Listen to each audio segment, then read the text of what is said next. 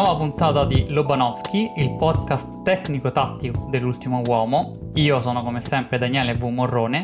e oggi parleremo di un argomento di cui l'ospite è forse probabilmente il migliore esperto in Italia, ovvero i centrocampisti italiani. Parliamo con Emanuele Mongiardo. Ciao Emanuele. Ciao, ciao Daniele, grazie per la bella presentazione. Eh siamo qui a Lobanowski per parlare di tattica, fosse stato invece uno contro uno avremmo fatto polemica, però credo che ci sarà lo stesso motivo di polemizzare, visto che è il reparto probabilmente in cui abbiamo più profondità, in cui forse ci sono le scelte più difficili da fare per, per Spalletti. Sì, perché viviamo finalmente in autunno, l'autunno 2023, che è in questo momento inframmezzato tra nazionale e campionato. C'è stata a settembre la pausa delle nazionali in cui abbiamo visto per la prima volta l'Italia di Spalletti, ci sarà ancora ad ottobre e ancora a novembre. Ci siamo accorti durante la prima pausa, ma ne vedremo anche più avanti, di come l'Italia di Spalletti sia formata prima di tutto da un sistema 4-3 per parola di Spalletti stesso, ma non ha il centrocampo fisso. Non sappiamo ancora qual è il centrocampo su cui punterà Spalletti, ma sappiamo che il centro del campo in questo momento storico è dove la scuola italiana ha formato maggiormente i suoi talenti. Tonali è andato in Inghilterra per una cifra enorme, Barella è stato uno dei migliori centrocampisti dell'ultima Champions League, l'Italia che ha vinto l'Europeo nel 2021 aveva in Locatelli uno delle, dei giocatori rivelazione. Allo stesso tempo, in questo momento storico, i due centrocampisti migliori della scuola calcistica italiana degli ultimi dieci anni, ovvero Verratti e Giorginio sono uno pensionato di lusso e l'altro ormai è una riserva in Premier League, si avvia verso la fine della sua carriera superati i 30 anni, pensavamo che questo era il momento giusto per parlare dei centrocampisti migliori in Italia, italiani. Facciamo under 30 perché così parliamo soprattutto di quelli su cui punterà Spalletti per la sua nazionale. Centrocampisti centrali, questo lo dico così almeno evitiamo di parlare di giocatori che non entreranno in questa questi top 10 anche perché magari non è il loro ruolo, non parliamo di trequartisti, non parliamo di ali, non parliamo di esterni, parliamo soltanto di centrocampisti che entrano a centrocampo nel 4-3-3. La lista dei giocatori l'hai preparata tu, Emanuele, ti assumi le responsabilità di questa lista, ma parliamo innanzitutto degli esclusi, perché un nome che non c'è nei 10 è ad esempio Brian Cristante, ti devo chiedere subito tre parole del perché Cristante secondo te non è tra i migliori 10 centrocampisti italiani in questo momento. Perché secondo me Cristante come centrocampista ha parecchi limiti, tanto più in un sistema come quello di Spalletti. Eh, per me l'unica utilità che potrebbe avere Cristante in una nazionale che idealmente dovrebbe controllare molto il pallone e giocare nella tre quarti offensiva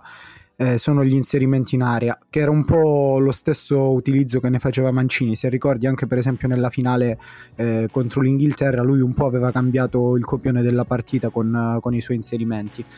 Eh, però credo che a questo punto l'Italia abbia tanti di quei centrocampisti di inserimento che se ne possa fare tranquillamente a meno. Eh, lui aveva giocato con la Macedonia da metodista in una posizione in cui eh, probabilmente era stato schierato per, per dare equilibrio, però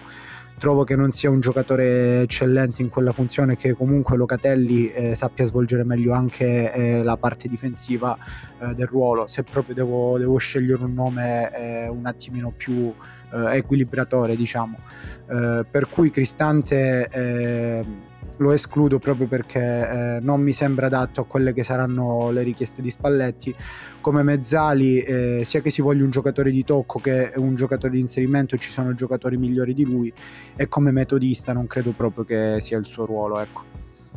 Ricordiamo sempre che all'interno del 4-3 o di un centrocampo a 3 in generale, che sia 4-3, 4-2-3-1 o rombo,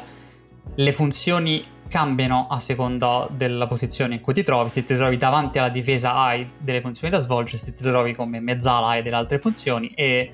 questo non significa che tu non possa giocare una volta da mezzala, una volta davanti alla difesa. Quello che cambia è quello che devi fare in campo perché sono richieste dell'allenatore. È diverso trovarsi a ricevere il pallone spalle alla porta davanti alla difesa rispetto a fronte alla porta a centrocampo sei più o meno bravo a fare queste cose determinano dove tu verrai inserito all'interno del 4-3-3. Esempio uh, che tu hai fatto giustamente di Cristante è più bravo come uh, assalitore dell'area di rigore, vogliamo chiamarlo così, eh, con la Roma ad esempio in questo momento sta funzionando proprio quando entra in area di rigore, funziona meno quando invece viene a scendere sulla linea difensiva a prendersi il pallone e a gestirlo. Questo fa sì che secondo te ci sono dei giocatori migliori a fare il giocatore davanti alla difesa e dei giocatori migliori a fare la mezzala. Per questo non è in classifica. Velocissimamente, allora mi devi dire perché non è in classifica un altro giocatore molto uh, conosciuto come Pellegrini perché Pellegrini è un giocatore molto di lampi, di giocate, però non ti garantisce continuità nel gioco. Eh, sempre per lo stesso motivo oh, che citavo prima, eh, Spalletti vorrebbe che la sua nazionale giocasse il più possibile eh, vicino all'area avversaria, lo abbiamo visto già contro l'Ucraina. Eh, Pellegrini però è un giocatore che perde troppi palloni secondo me per giocare da mezzala in quel tipo di sistema.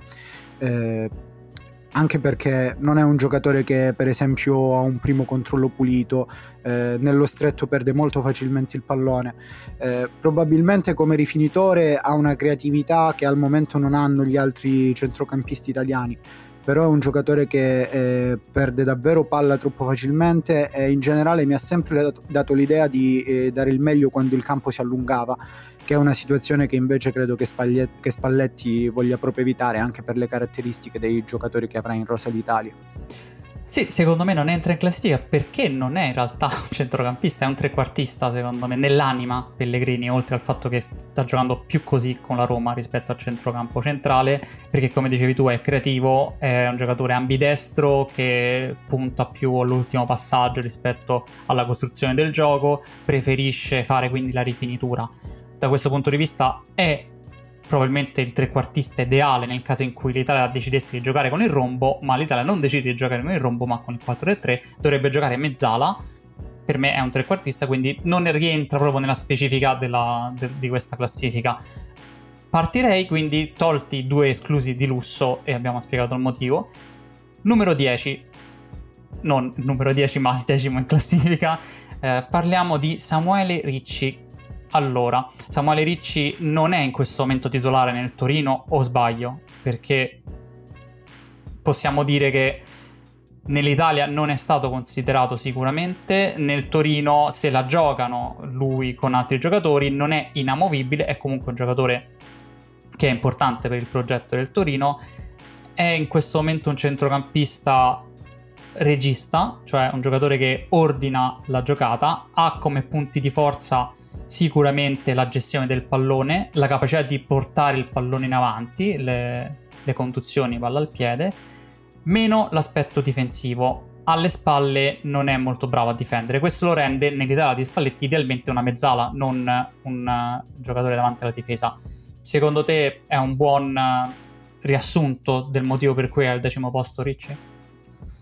Sì, eh, più che altro ti dice anche che forse per uh, svilupparsi meglio come mh, mm, metodista e non come, come mezzala avrebbe dovuto di- scegliere un contesto diverso da quello del Torino. Eh, a me è rimasta impressa l'immagine sua nella partita contro il Milan in cui era stato mandato in marcatura contro Loftus Cheek perché come sappiamo il Torino gioca molto uomo contro uomo eh, Loftus, Loftus Cheek l'aveva spazzato via in maniera abbastanza facile, diciamo, eh, ogni contrasto Ricci non riusciva a reggerlo. Eh, quindi pensi perché un giocatore così, con quelle caratteristiche, così bravo nel primo controllo ad orientarsi e a passare il pallone, eh, deve invece essere sacrificato in un sistema eh, fatto di duelli e dove comunque la sua qualità nel distribuire la palla non conta più di tanto. Certo, eh, alla fine lui eh, probabilmente al Torino ha anche arricchito il proprio repertorio, però eh, a mio avviso un giocatore così aveva bisogno di diventare un'eccellenza eh, in quelle cose in cui era già forte, quindi eh, la ricezione, il primo controllo e il passaggio, eh, che erano le cose in cui eh, si era fatto notare all'Empoli. Eh, sono anche i motivi per cui secondo me nonostante tutto andrebbe tenuto in considerazione eh, per la nazionale eh, proprio perché eh, può essere coerente con l'idea di gioco di Spalletti a differenza ad esempio di eh, Pellegrini con cui eh, ho avuto il dubbio oh, su chi scegliere fino, fino, a quando non abbiamo registrato insomma Noi stiamo registrando prima della partita contro la Sverona, fino adesso Ricci ha giocato da titolare 5 delle 6 partite del Torino in questo campionato, è stato in panchina contro la Roma, probabilmente per una questione di rotazioni, viene dalla sua migliore stagione in carriera, ha 22 anni, fa parte del ciclo dell'Under 21, rimane però effettivamente uno degli osservati della nazionale maggiore, anche perché è considerato uno dei centrocampisti più tecnici in questo momento della, della scuola italiana. Potevano rientrare probabilmente per questa posizione anche, ti faccio altri nomi, uh, Colpani, nonostante anche lui probabilmente più trequartista che centrocampista, nel Monza sta giocando come trequartista,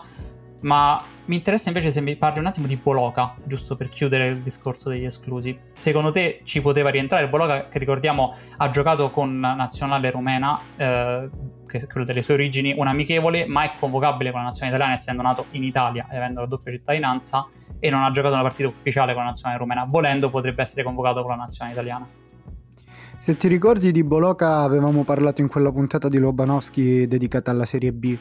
eh, lui è un centrocampista eh, molto bravo a tenere palla e ad eludere la pressione. Proprio per questo penso che potrebbe ritornare utile eh, a Spalletti, anche perché eh, nei giri di convocazione delle partite di qualificazione non mi pare ci sia un limite ai convocati, quindi eh, in, un, in una di quelle eh, liste abbastanza lunghe che era solito fare anche Mancini per esempio secondo me eh, ci potrebbe stare eh, ed è un giocatore che eh, potenzialmente può giocare anche davanti alla difesa eh, che è forse la posizione in cui siamo più scoperti in vista di questo nuovo ciclo.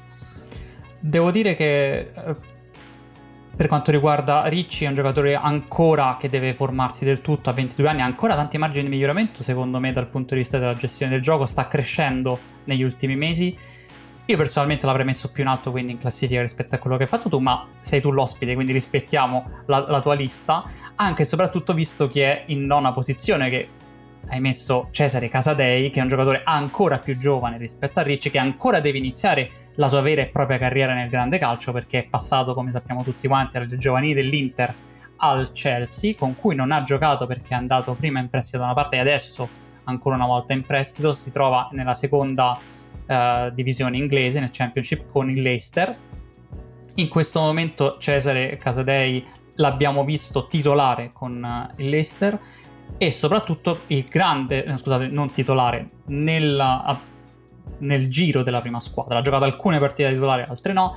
ma l'abbiamo visto soprattutto con l'Under 20 che ha fatto il grande percorso nel mondiale di categoria arrivando fino in finale. Lui era probabilmente, se non il migliore, il secondo miglior giocatore del torneo ed è soprattutto a livello giovanile che è stato devastante. Eh, tra i grandi non l'abbiamo ancora visto, quindi giustifica questa tua scelta di inserire Casadei in un ruolo dove ad esempio non hai messo Cristante. Beh, per Casadei eh, potremmo fare un discorso simile a quello che Mancini fece all'epoca con Zagnolo. Secondo me è un talento così evidente eh, che è dovere della, anche della nazionale curarlo e iniziare a farlo crescere al di là di quanto stia giocando con il club, perché comunque mh, mm, non è titolare fisso con, con, il Leicester, sta giocando circa mezz'ora a partita, eh, però ha dimostrato di avere eh, qualità talmente grandi eh, che non si può non provare a valorizzarle, perché eh, è un centrocampista eh, a spanne alto 1,90 m eh, che però porta davvero bene palla ed è una minaccia quando, quando attacca la porta. Eh, poi è un centrocampista molto ambizioso a livello tecnico. Ricordo che al mondiale provava spesso, per esempio, a fare i filtranti d'esterno, che è una cosa che associeresti difficilmente a un giocatore con quel fisico. Eh, quindi, per le prospettive che ha, eh, secondo me eh, iniziare a farlo crescere eh, insieme a questa generazione di centrocampisti a fargli vedere cosa vuole Spalletti può essere utile proprio perché Spalletti oltre che sull'europeo eh, credo che stia già iniziando a ragionare sul prossimo mondiale a cui non possiamo assolutamente mancare la qualificazione. Va detto che Casadei è la speranza italiana per questa nuova tipologia di centrocampisti con un fisico imponente ma una tecnica nello stretto che gli permette sia di gestire il pallone in conduzione, nel dribbling, ma anche e soprattutto, come dicevi tu, di tentare passaggi che normalmente non escono così facilmente con quel fisico e soprattutto una presenza in area di rigore a livello giovanile devastante. Tra i grandi lo vedremo perché sta ancora iniziando, come abbiamo detto, ma come prospettive ha le sembianze effettivamente di un centrocampista a livello uh, mondiale come non si vedeva dal giovane probabilmente Barella, direi a questo punto di vista. Cioè, un centrocampista che tu vedi come tocca il pallone, come si muove, le decisioni che prende e dici ok, lui ha 19 anni e questo qui tra 5 anni sarà sicuramente in una grande squadra perché ha tutto il pacchetto completo di quello che serve. In questo momento è ancora verde, però mi è piaciuta molto questa tua chiamata, soprattutto l'idea del fatto che la nazionale serva anche un po' per valorizzare quei giocatori che magari non, non vediamo tanto qui in Serie A, probabilmente non so neanche se lo vedremo a casa de in Serie A, perché come è successo con Verratti a suo tempo è andato via talmente presto in una grande squadra che poi il rischio è che non ci finisca mai a giocare nella Serie A, ma il livello è quello da grande squadra. Un giocatore che vedremo questa stagione in una grande squadra è Frattesi, Frattesi che quindi, posizione numero 8, 24 anni, ha la sua grande occasione, poteva scegliere se con la Roma o con l'Inter, alla fine ha scelto con l'Inter. Questa cosa gli ha permesso anche di guadagnarsi una, una buona uh, slot con la nazionale italiana perché ha giocato, ricordiamo, titolare contro l'Ucraina, con cui ha anche segnato. Eh, è stato uno dei giocatori principali della, della vittoria dell'Italia con la sua doppietta contro l'Ucraina. Che giocatore è in questo momento Frattesi? E soprattutto, visto che è così lanciato, come mai però si trova soltanto in ottava posizione dietro giocatori anche più giovani di lui.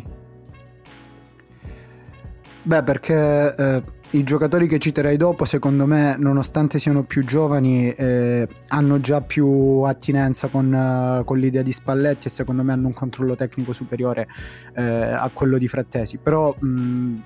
diciamo che eh, in questo senso già Frattesi può essere equiparato a quelli che gli verranno oh, più avanti in questa particolare graduatoria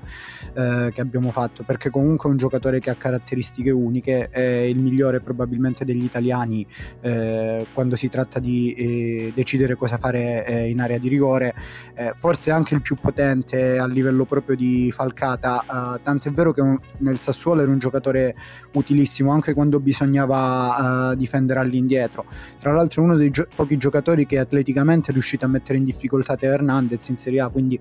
questo credo che dica molto oh, del suo rendimento. Parlo sì. quando giocava nel Sassuolo e da quel lato il Milan lo, lo soffriva molto. Eh, per il resto poi c'è da dire che Spalletti con eh, i centrocampisti di inserimento ha avuto sempre un grande feeling, eh, basti pensare che insomma l'invenzione di Perrotta trequartista eh, che sfruttava gli spazi creati da Totti, insomma ce la ricordiamo ancora oggi a oltre 15 anni di distanza, eh, ma anche Nainggolan per esempio ha avuto se non sbaglio la sua miglior stagione proprio con Spalletti, eh, per cui non mi stupirei se Spalletti puntasse forte su di lui proprio per la capacità che ha di eh, captare gli spazi liberi e di attaccarli in corsa. Perrotta è uno dei santi padroni di questo podcast. Mi piace il fatto che to- gli inserimenti di Perrotta per uh, Totti che liberava l'area, quello è uno dei movimenti eh, che Spalletti ha reso famoso. È anche stata la fortuna di Spalletti che questa intuizione ha funzionato così tanto. E Frattesi ha la stessa capacità di inserirsi, ha una potenza fisica strabordante, l'avete visto tutti dopo che ha festeggiato quando si è tolto la maglietta, quello non è un fisico normale, non è un fisico che tu vedi tutti quanti i giorni e questa cosa gli permette di resistere ai contrasti, gli permette di avere una potenza ottima anche nei duelli individuali. Concordo con te che dal punto di vista tecnico manca quel, quel poco che permette di pulire qualsiasi azione che fa e questo lo rende anche un giocatore più da volume che da qualità, cioè deve fare tante cose in campo per giustificare il fatto che poi non riuscirà ad avere grandissima creatività, non riuscirà ad avere tantissime cose che può fare, ma quello che fa lo deve fare tanto spesso. Non, non so se Spalletti l'ha provato per vederlo e poi decidere o se ha deciso che sarà lui quello su cui puntare come mezzala di inserimento, si va a inserire sia nella nazionale che nell'Inter però dietro ad un giocatore in questo momento più forte, di cui parleremo ovviamente più avanti, e quindi passerei invece al giocatore della Juventus che è il primo Nicolò della lista. Questo nome che, verrà, che, ripeteremo più volte in questa lista. Me ne sono accorto oggi stesso quando l'ho letta che è presente Nicolò più di tutti gli altri nomi, cosa strana. E parliamo di Nicolò Fagioli, ovviamente. Lui ha 22 anni, lo conosciamo perché la scorsa stagione è stata quella della sua rivelazione come centrocampista della Juventus. In questo momento con la nazionale ancora non l'abbiamo diciamo che fa parte del ciclo dell'Under 21 in questo momento Fagioli, ma le prospettive sono quelle di, di un passaggio in uh, nazionale maggiore. Nella Juventus ormai è a tutti gli effetti uno dei pupilli di Allegri per la sua duttilità e soprattutto per la sua capacità tecnica in velocità, che è una cosa che serve molto a, ad Allegri per come lo utilizza, perché fa tanto movimento in campo e poi rimane comunque freddo nelle decisioni che differenza c'è tra il modo con cui interpreta uh, Niccolò Fagioli il ruolo rispetto a Frattesi è soprattutto questo, cioè da una parte più fisicità, dall'altra parte più tecnica. Direi che Fagioli è però il terzo dei tre centrocampisti della Juventus di cui parleremo, l'avrete, l'avrete sicuramente capito che parleremo anche di Locatelli, ce ne sarà anche un altro. Come mai è il terzo dei tre?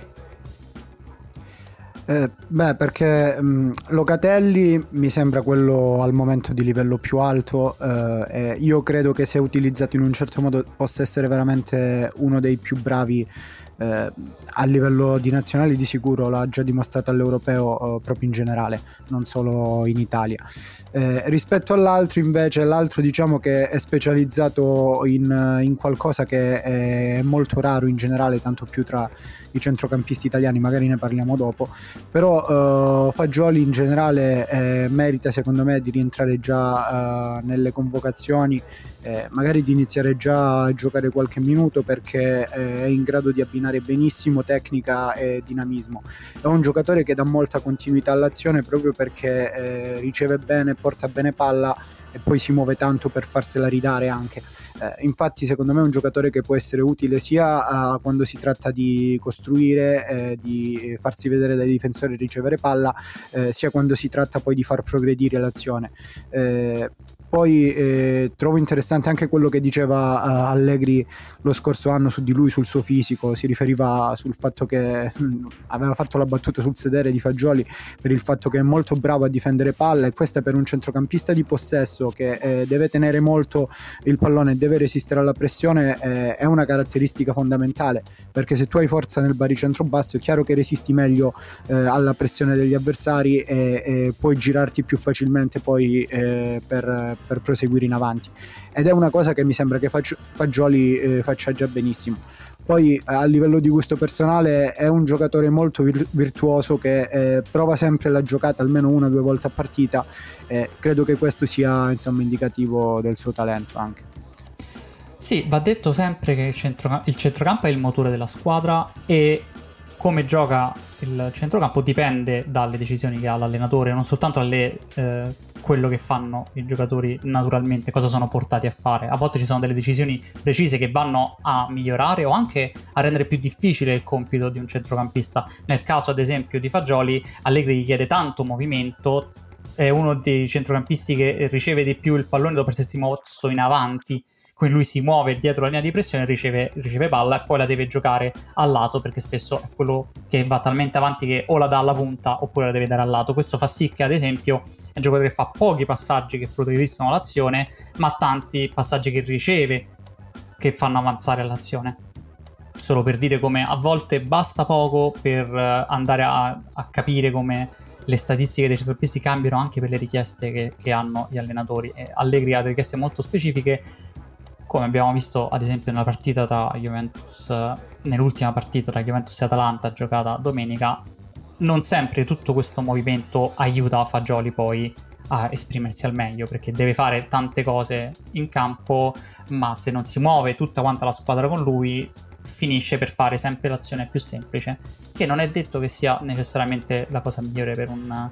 per una squadra, per la manovra di una squadra. Un giocatore che invece fa la cosa più semplice e in quel caso è necessario per la sua squadra che lui faccia la cosa più semplice è Danilo Cataldi. Cataldi è il giocatore più anziano, tra virgolette, di questa classifica perché ha 29 anni, eh, farà la stagione con 29 anni, è la seconda stagione che fa da titolare come mediano della Lazio, o se preferite regista basso, centrocampista davanti alla difesa, medio centro, quello che volete, ci siamo capiti nel triangolo di centrocampo, lui è il vertice basso, è quello che è importante nelle due fasi, sia nella costruzione che nelle transizioni difensive, e lo è diventato per Sarri. Prima lui viene da una carriera molto difficile per affermarsi in Serie A, perché ricordiamo che lui viene da una prima Serie B titolare inamovibile con il Crotone.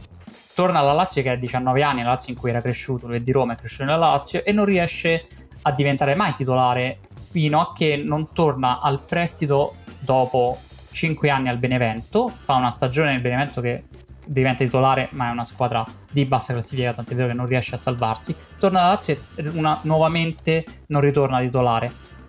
Finalmente con l'arrivo di Sarri nell'estate del 2021 qualcosa cambia, diventa titolare inamovibile, gioca la scorsa stagione 32, 32 partite, scusatemi, nel 2021-2022 32 partite, poi 29 nella scorsa stagione e in questa 5 partite giocate sulle 5 partite che doveva fare. Cosa ha Danilo Cataldi che lo rende così speciale per Sarri? Beh, ha imparato alla perfezione eh, quello che più importa a Sarri che facciano i suoi metodisti, eh, ovvero smarcarsi e farsi trovare dai, dai, difensori anche per giocare a parete. Eh, credo che Sarri sia l'allenatore che utilizza di più spalla alla porta uh, il suo vertice basso di centrocampo. Uh, lo fa perché eh, a lui non interessa avere un, un, metodista che attiri la pressione tenendo il pallone, ma uh, interessa avere un giocatore che eh, trovi subito lo scarico, che idealmente giochi eh, a uno o due tocchi. in questo senso Cataldi prosegue quella, quella, linea evolutiva che era iniziata con Valdifiori ed era proseguita poi con Giorginio a Napoli. Tra l'altro in maniera maniera abbastanza inaspettata perché comunque se ricordi Cataldi aveva eh, quasi sempre giocato mezzala o trequartista sì. eh, in tutte le altre squadre. Eh, invece con il fatto che eh, Lucas Leiva eh, era già un giocatore abbastanza avanti con l'età e probabilmente non è mai stato un giocatore di tocco, eh, Sarri ha saputo reimpostarlo come regista e lui ha imparato benissimo a farla questa cosa perché è davvero precisissimo sia negli smarcamenti che negli appoggi. e poi da Sarri ha imparato benissimo quella cosa che se lui è marcato deve muoversi per fare posto alla ricezione magari della, eh, della mezzala che scende. Eh, e in più, eh, come da copione di Sarri, eh, ha imparato bene eh, anche come muoversi in difesa. Il mediano nelle squadre di Sarri eh, deve pensare quasi come un difensore aggiunto, ad esempio quando oh, la difesa si schiaccia per difendere la porta, lui deve essere bravo eh, a, a, difendere eh, lo spazio oh, che potrebbe eh, crearsi davanti alla difesa per il passaggio a rimorchio, oppure a tamponare alle spalle dei terzini. Eh, secondo me ha avuto una crescita in questi tre anni che lo porta ad essere eh, forse l'unico vero oh, metodista di ruolo oh, che c'è in Italia e che potrebbe avere a disposizione la nazionale se consideriamo che come dicevi tu prima eh, Giorgini adesso sta facendo la riserva e non so quanto possa essere affidabile eh, nel medio periodo, nel breve periodo. Anche questa chiamata di Cataldi probabilmente è a eh, breve, ha una data di scadenza abbastanza vicina, eh, però eh, in questo momento non vedo metodisti migliori in Italia, anzi probabilmente non ne vedo proprio come vertici bassi di, di un 4-3. Emanuele, tu non hai messo Cristante, hai messo Cataldi. Occhio quando viene a Roma. Dico soltanto questo. Poi pro- andiamo avanti, va? proseguiamo con la quinta posizione che è Miretti. Quindi siamo tornati con la Juventus abbiamo un giocatore che è partito come trequartista nel giovanile dell'allenamento, è stato abbassato di volta in volta e adesso si sta affermando un altro dei pupilli di Allegri come Mezzala, come Mezzala che tocca tante volte il pallone, pro, eh, però lo fa sempre in movimento a sua volta, lo fa quindi portando il pallone in avanti, lo fa senza dare tanti passaggi. È un giocatore che passa poco il pallone, quando lo prende solitamente per far avanzare l'azione e non per gestirlo o per fermare. È quello che serve in questo momento probabilmente a Juventus più di tutti, cioè un giocatore che faccia aumentare il ritmo dell'azione, cambi la velocità con cui la palla viene trasmessa e soprattutto un giocatore che è molto bravo a decidere cosa fare a seconda delle diverse altezze del campo. È un giocatore molto giovane perché ha in questo momento 20 anni, si vede, fa degli errori. Tutti i centrocampisti, come sappiamo, hanno il picco che è dopo i 27 anni, quando hanno non soltanto ancora la capacità atletica, ma hanno soprattutto giocato tante partite, capito tanto, sbagliato tanto e riescono quindi a ripulirsi. Nel suo caso Miretti è ancora molto giovane, ma tu intravedi in lui in questo momento un centrocampista più forte rispetto ad esempio a Fagioli o a Casadei. Che secondo me Miretti fa qualcosa che tutti gli altri non fanno, ovvero è bravissimo a smarcarsi tra le linee. Eh, questo per, per, una squadra che, che, vuole dominare il possesso è fondamentale. Eh, ricevere tra le linee è difficilissimo eh, proprio perché è la situazione in cui gli spazi sono più congestionati, in cui ti arriva eh, subito eh, l'avversario addosso. E Miretti in questo senso eh, è molto bravo a trovare la posizione giusta, si tratta comunque di un centrocampista eh, molto dinamico, anche perché poi come dicevi tu lui è cresciuto come trequartista e se ti ricordi due stati fa nell'Europeo Under 19 nella nazionale di Nunziata il trequartista del rombo era lui, Baldanzi mi pare che fosse la sua riserva. E comunque avrebbe dovuto giocare al mondiale ma poi mi pare che la Juve non gliel'abbia concesso. Adesso non vorrei dire una cosa sbagliata ma è molto probabile che eh, Nunziata uh, volesse impiegarlo uh, in quella posizione di trequartista eh, quindi proprio per questo, per questo, suo tipo di formazione e per questa sua uh, qualità nel ricevere anche eh, da trequartista, quindi magari una mezzala uh, che si alza mentre l'altra mezzala resta uh, un po' più bassa, può ritornare utile già da adesso alla nazionale maggiore. Sì, facciamo sempre presente che stiamo parlando di giocatori con compiti in campo talmente diversi come tra Miretti e Cataldi che questa classifica è semplicemente una scusa per poter parlare meglio dei centrocampisti italiani visto che sono così tanti e di così ta- grande talento rispetto alle altre zone del campo. Ma è complicato dire chi sia più forte tra Miretti e Frattesi se uno fa una cosa e uno fa un'altra completamente diverse e servono entrambi, lo fanno entrambi in modo eccellente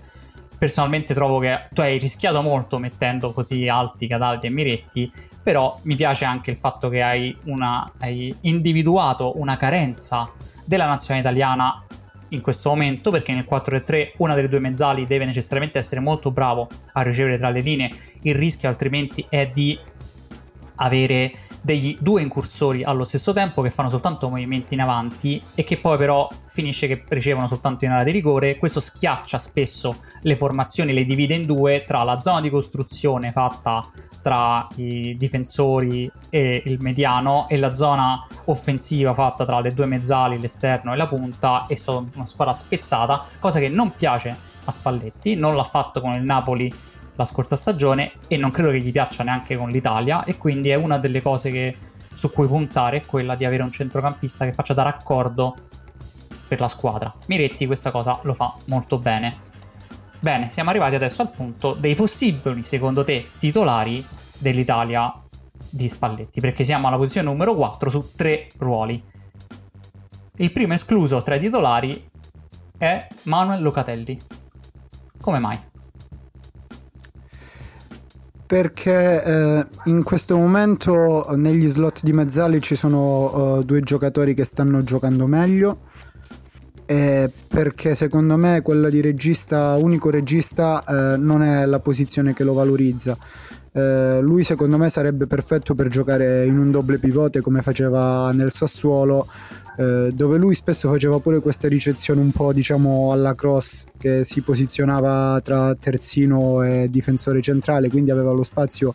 per ricevere già uh, con il corpo uh, rivolto verso la metà campo avversaria e da lì poteva uh, coordinare il gioco, cosa che forse è un po' più difficile da fare eh, se giochi da, da, metodista e quindi da vertice basso di un 4-3-3. Eh, però non mi stupirei se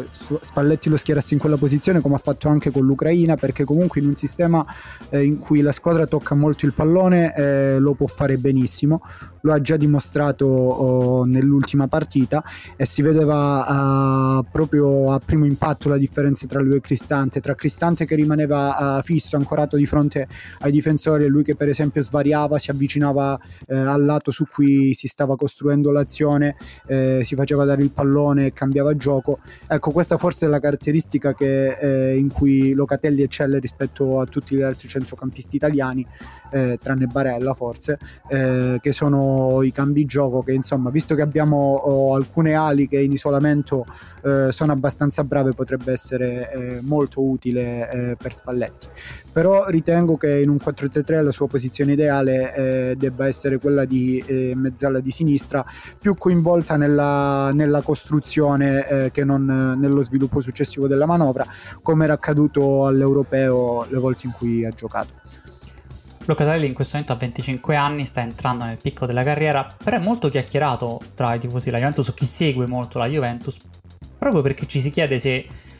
forse questo ruolo in cui viene inserito da, da Allegri ormai da, da due anni come regista davanti alla difesa non faccia bene esattamente al suo calcio o forse lui si sta un po' appiattendo anche nelle scelte, vuole rischiare poco. Lo vediamo nelle partite, fa troppo spesso la scelta facile, fa troppo spesso una cosa che magari nel Sassuolo non avrebbe fatto come dare il pallone a un compagno e rimanere fermo dopo che ha fatto questa cosa. Lì c'è sempre un, un po' la, la richiesta da una parte dell'allenatore e un po' anche la pressione dell'ambiente perché essendo arrivato come uno dei centrocampisti che doveva essere titolare della Juventus negli anni a venire, il fatto che non stia funzionando così tanto questa cosa rende anche molto più uh, grosso il peso sulle spalle di un centrocampista. L'hanno subito tutti questa cosa, l'ha subito Modric quando è arrivato al, al Tottenham la prima volta, l'ha subito addirittura Xavi quando è passato in prima squadra con il Barcellona. Hanno provato a vendere Xavi perché dicevano che non avesse abbastanza capacità di gestire il problema. Ma tu ti rendi conto cosa succede? Vabbè Locatelli non è Modric, Locatelli non è Xavi, è però dal punto di vista del regista, che non vuol dire il ruolo di giocatore davanti alla difesa, ma di persona che in campo gestisce i palloni, come ad esempio è Tony Cross,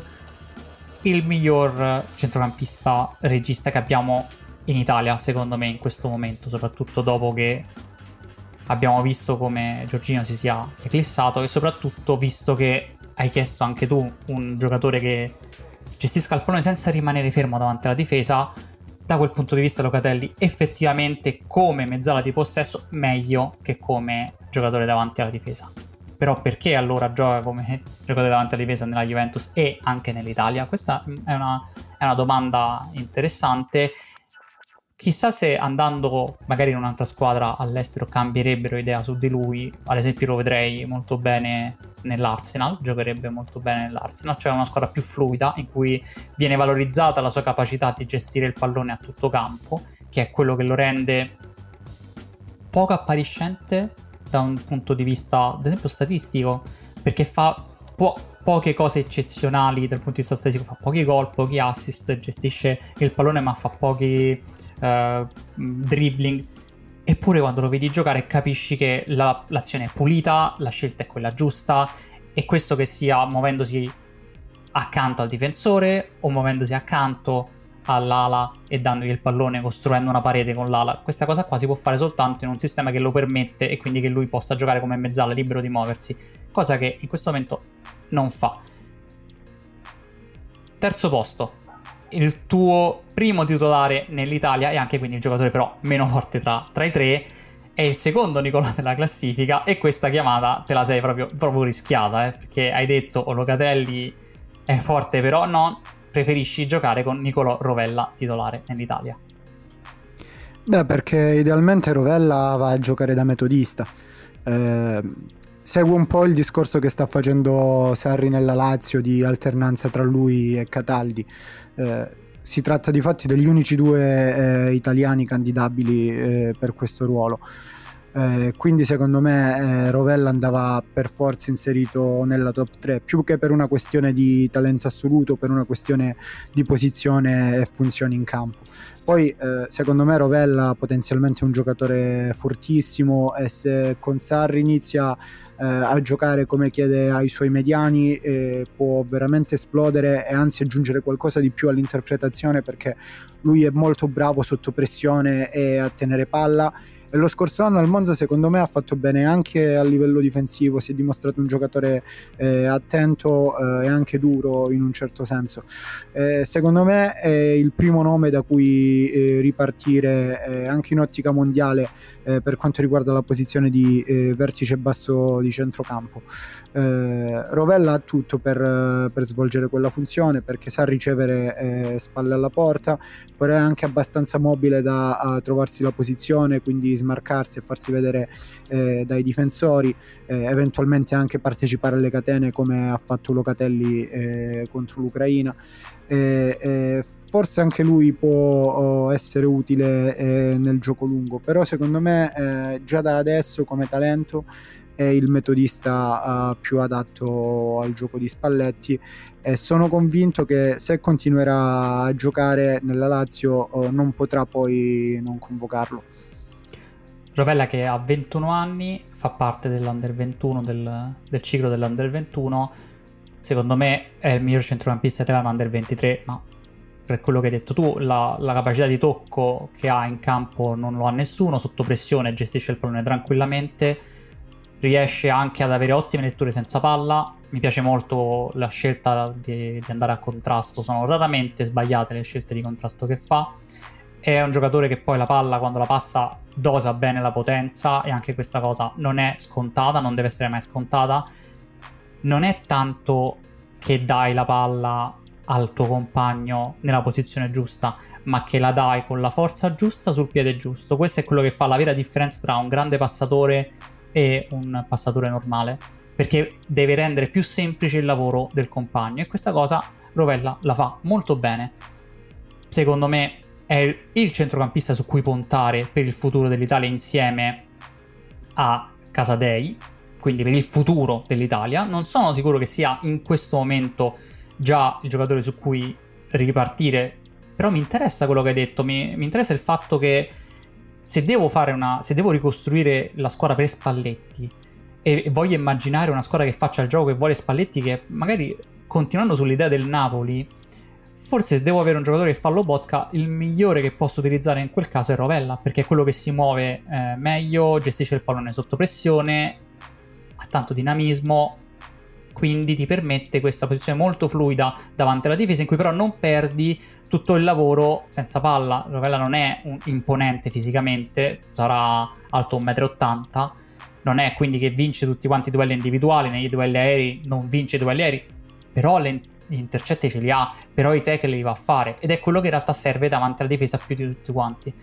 Mi interessa molto questa cosa, siamo arrivati quindi ai due nomi. Evidentemente le due mezzali secondo te dell'Italia devono essere, diciamo, perché tanto sono evidenti, vi sarete fatto il conto, chi manca a Tonali e Barella, i due centrocampisti italiani più forti in questo momento, secondo anche il mercato, perché Tonali si è trasferito a una certa cifra e Barella andrebbe via a una cifra simile come minimo.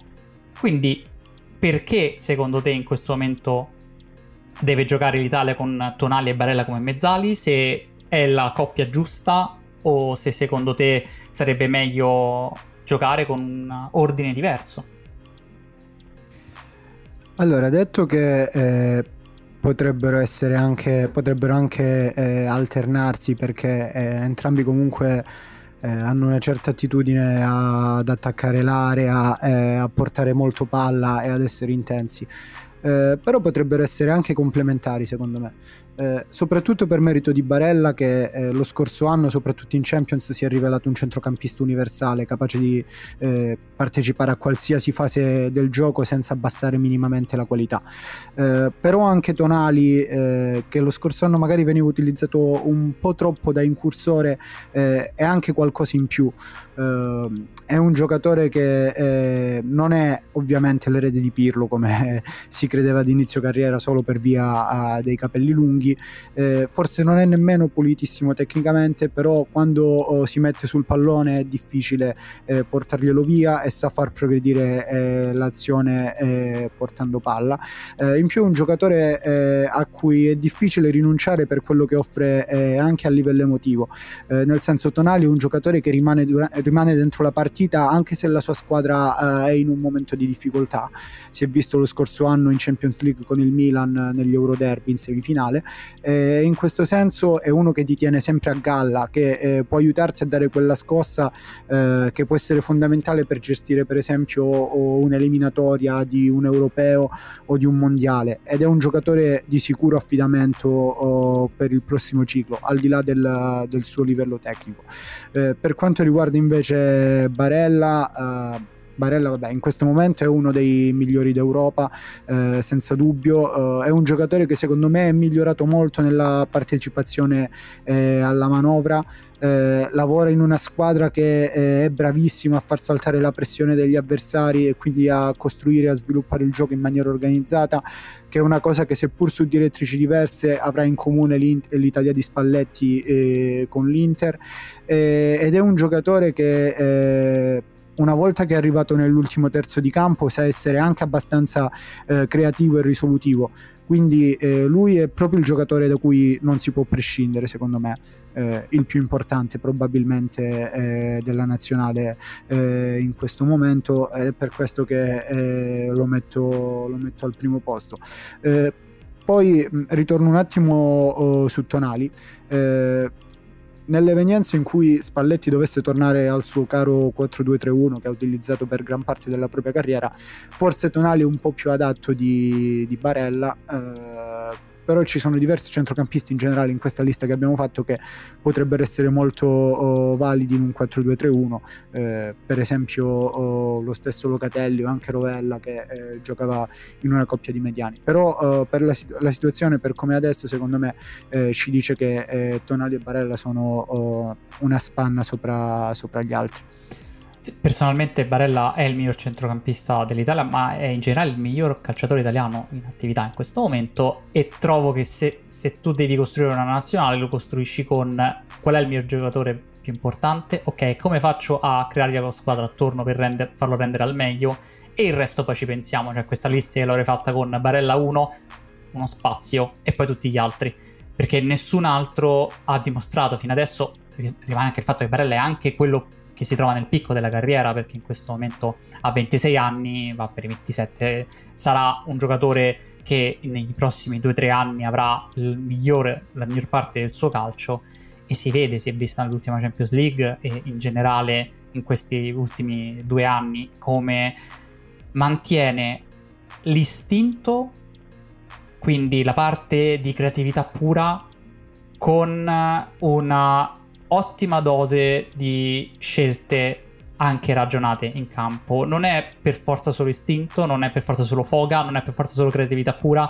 A volte sì, fa scelte che sembrano quella cosa lì, a volte fa cross improvvisi, fa dei tiri da 40 metri che tu dici ma perché fai questa cosa? Però dall'altra parte c'è anche il fatto che rarissimamente sbaglia la posizione in cui riceve, sbaglia il movimento in cui devi andare in difesa e questa cosa qua ti eleva la, proprio la base di partenza della squadra. Avere una mezzala così forte ti alza tutto quanto il livello della squadra, secondo me. E in questo punto di vista, che tu voglia giocare con il 4-3-3, che tu voglia giocare con il 4-3-1, con il rombo, qualsiasi cosa, Barella è il primo della lista. Mi trovo invece ancora un po' sospettoso sulla capacità di trovare come elevare il livello di Tonali se anche Barella campo. Eh, mi spiego, Tonali, come dicevi tu, è stato forse un po' troppo incursore la scorsa stagione. Non mi sembra che in Inghilterra questa cosa si sia attenuata e anzi viene anche più lasciata uh, briglia sciolta alle sue incursioni, alla sua voglia di andare verso il pallone, di recuperare e poi di ritornare alla posizione, di gestirla in velocità, di dargli quindi sfogo alla parte più uh, da centrocampista di quantità che sembra però effettivamente la sua natura, lui diceva sempre di essersi ispirato a Gattuso e da quel punto di vista è un giocatore che dà tantissimo in campo, che a volte riesce a sembrare che si trova in due posizioni contemporaneamente per quanto si, si muove, rimanendo comunque un giocatore con un'ottima uh, tecnica di calcio, sia calci d'angolo, punizione, cross, tiri da fuori.